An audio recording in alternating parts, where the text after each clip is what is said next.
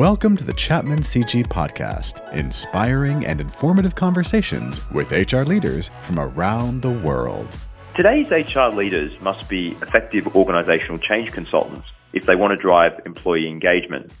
They must become adept at operating along a spectrum that spans from strategy to implementation and from leader to facilitator.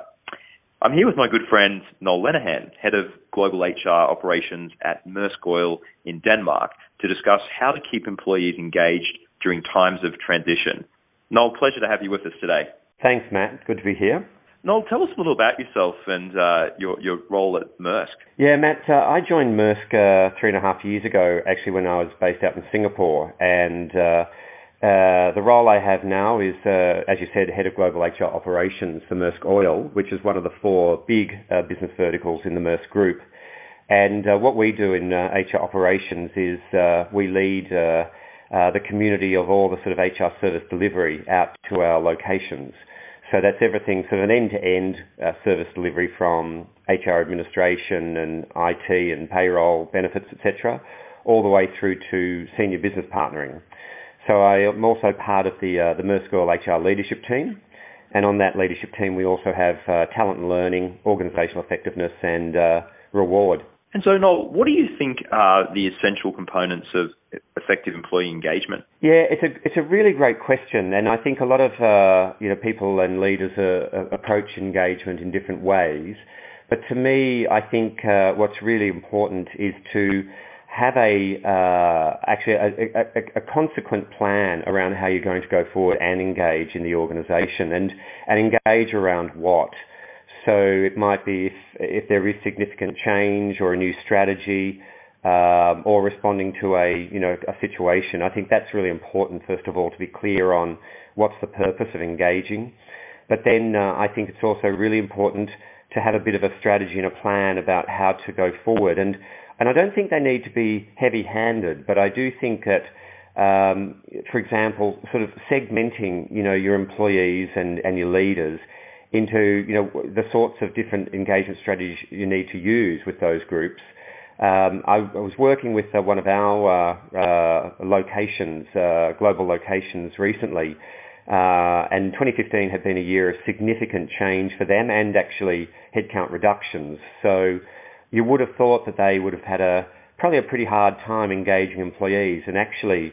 Uh, the annual employee survey results came out just a few weeks ago, and their employee engagement increased uh, and uh, that was that was remarkable, given that they have had a very difficult year. So when we probed a bit more deeply, um, it was clear that they had a plan as leaders and as a leadership team. And in that plan, for example, they had looked at various segments of the population, so key influencers. They looked at uh, employees who were nationals in the local country um, as part of their sort of nationalisation uh, acceleration.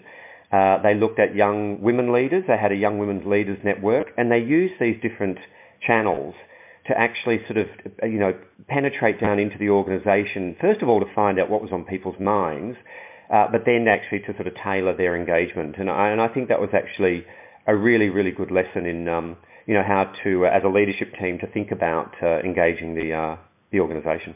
Absolutely. And in your experience, Noel, what are the biggest threats to organisation change initiatives?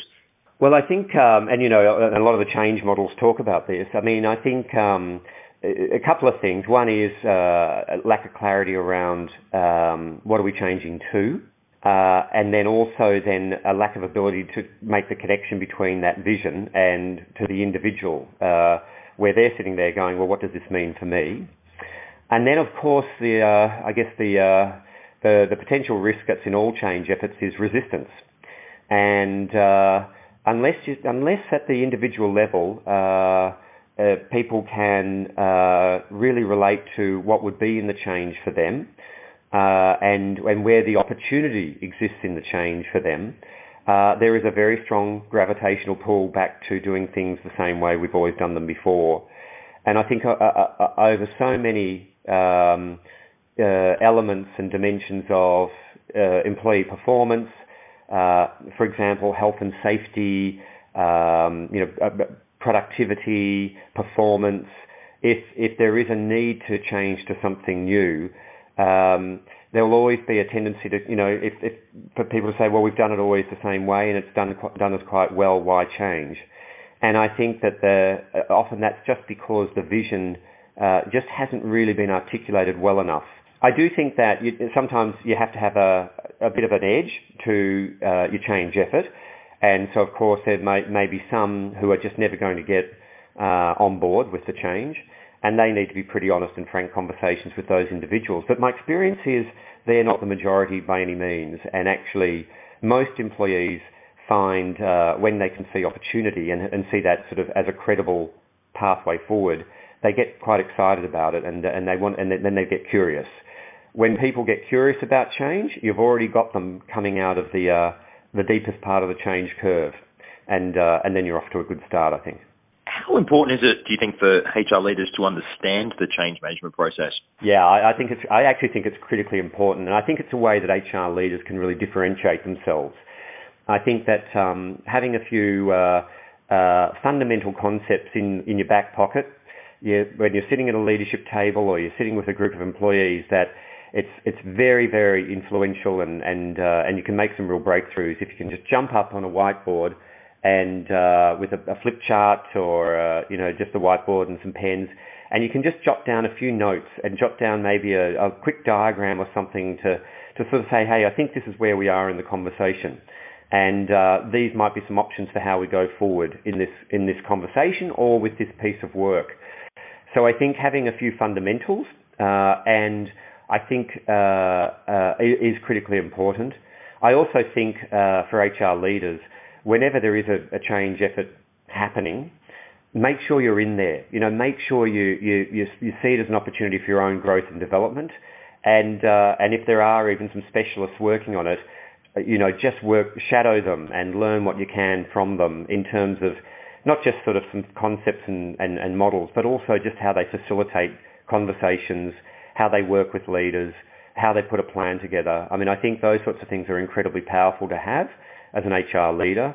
And I think that uh, when you when you demonstrate you've got those to your to your business leaders, to your CEO, to your CFO, the top team, uh, they um, you know it, it, makes a difference, and, and they'll really listen. And that was Noel Lenehan from Maersk Oil discussing how to keep employees engaged during times of transition. For more excellent conversations from Chapman CG, subscribe to our podcast series or check us out at chapmancg.com.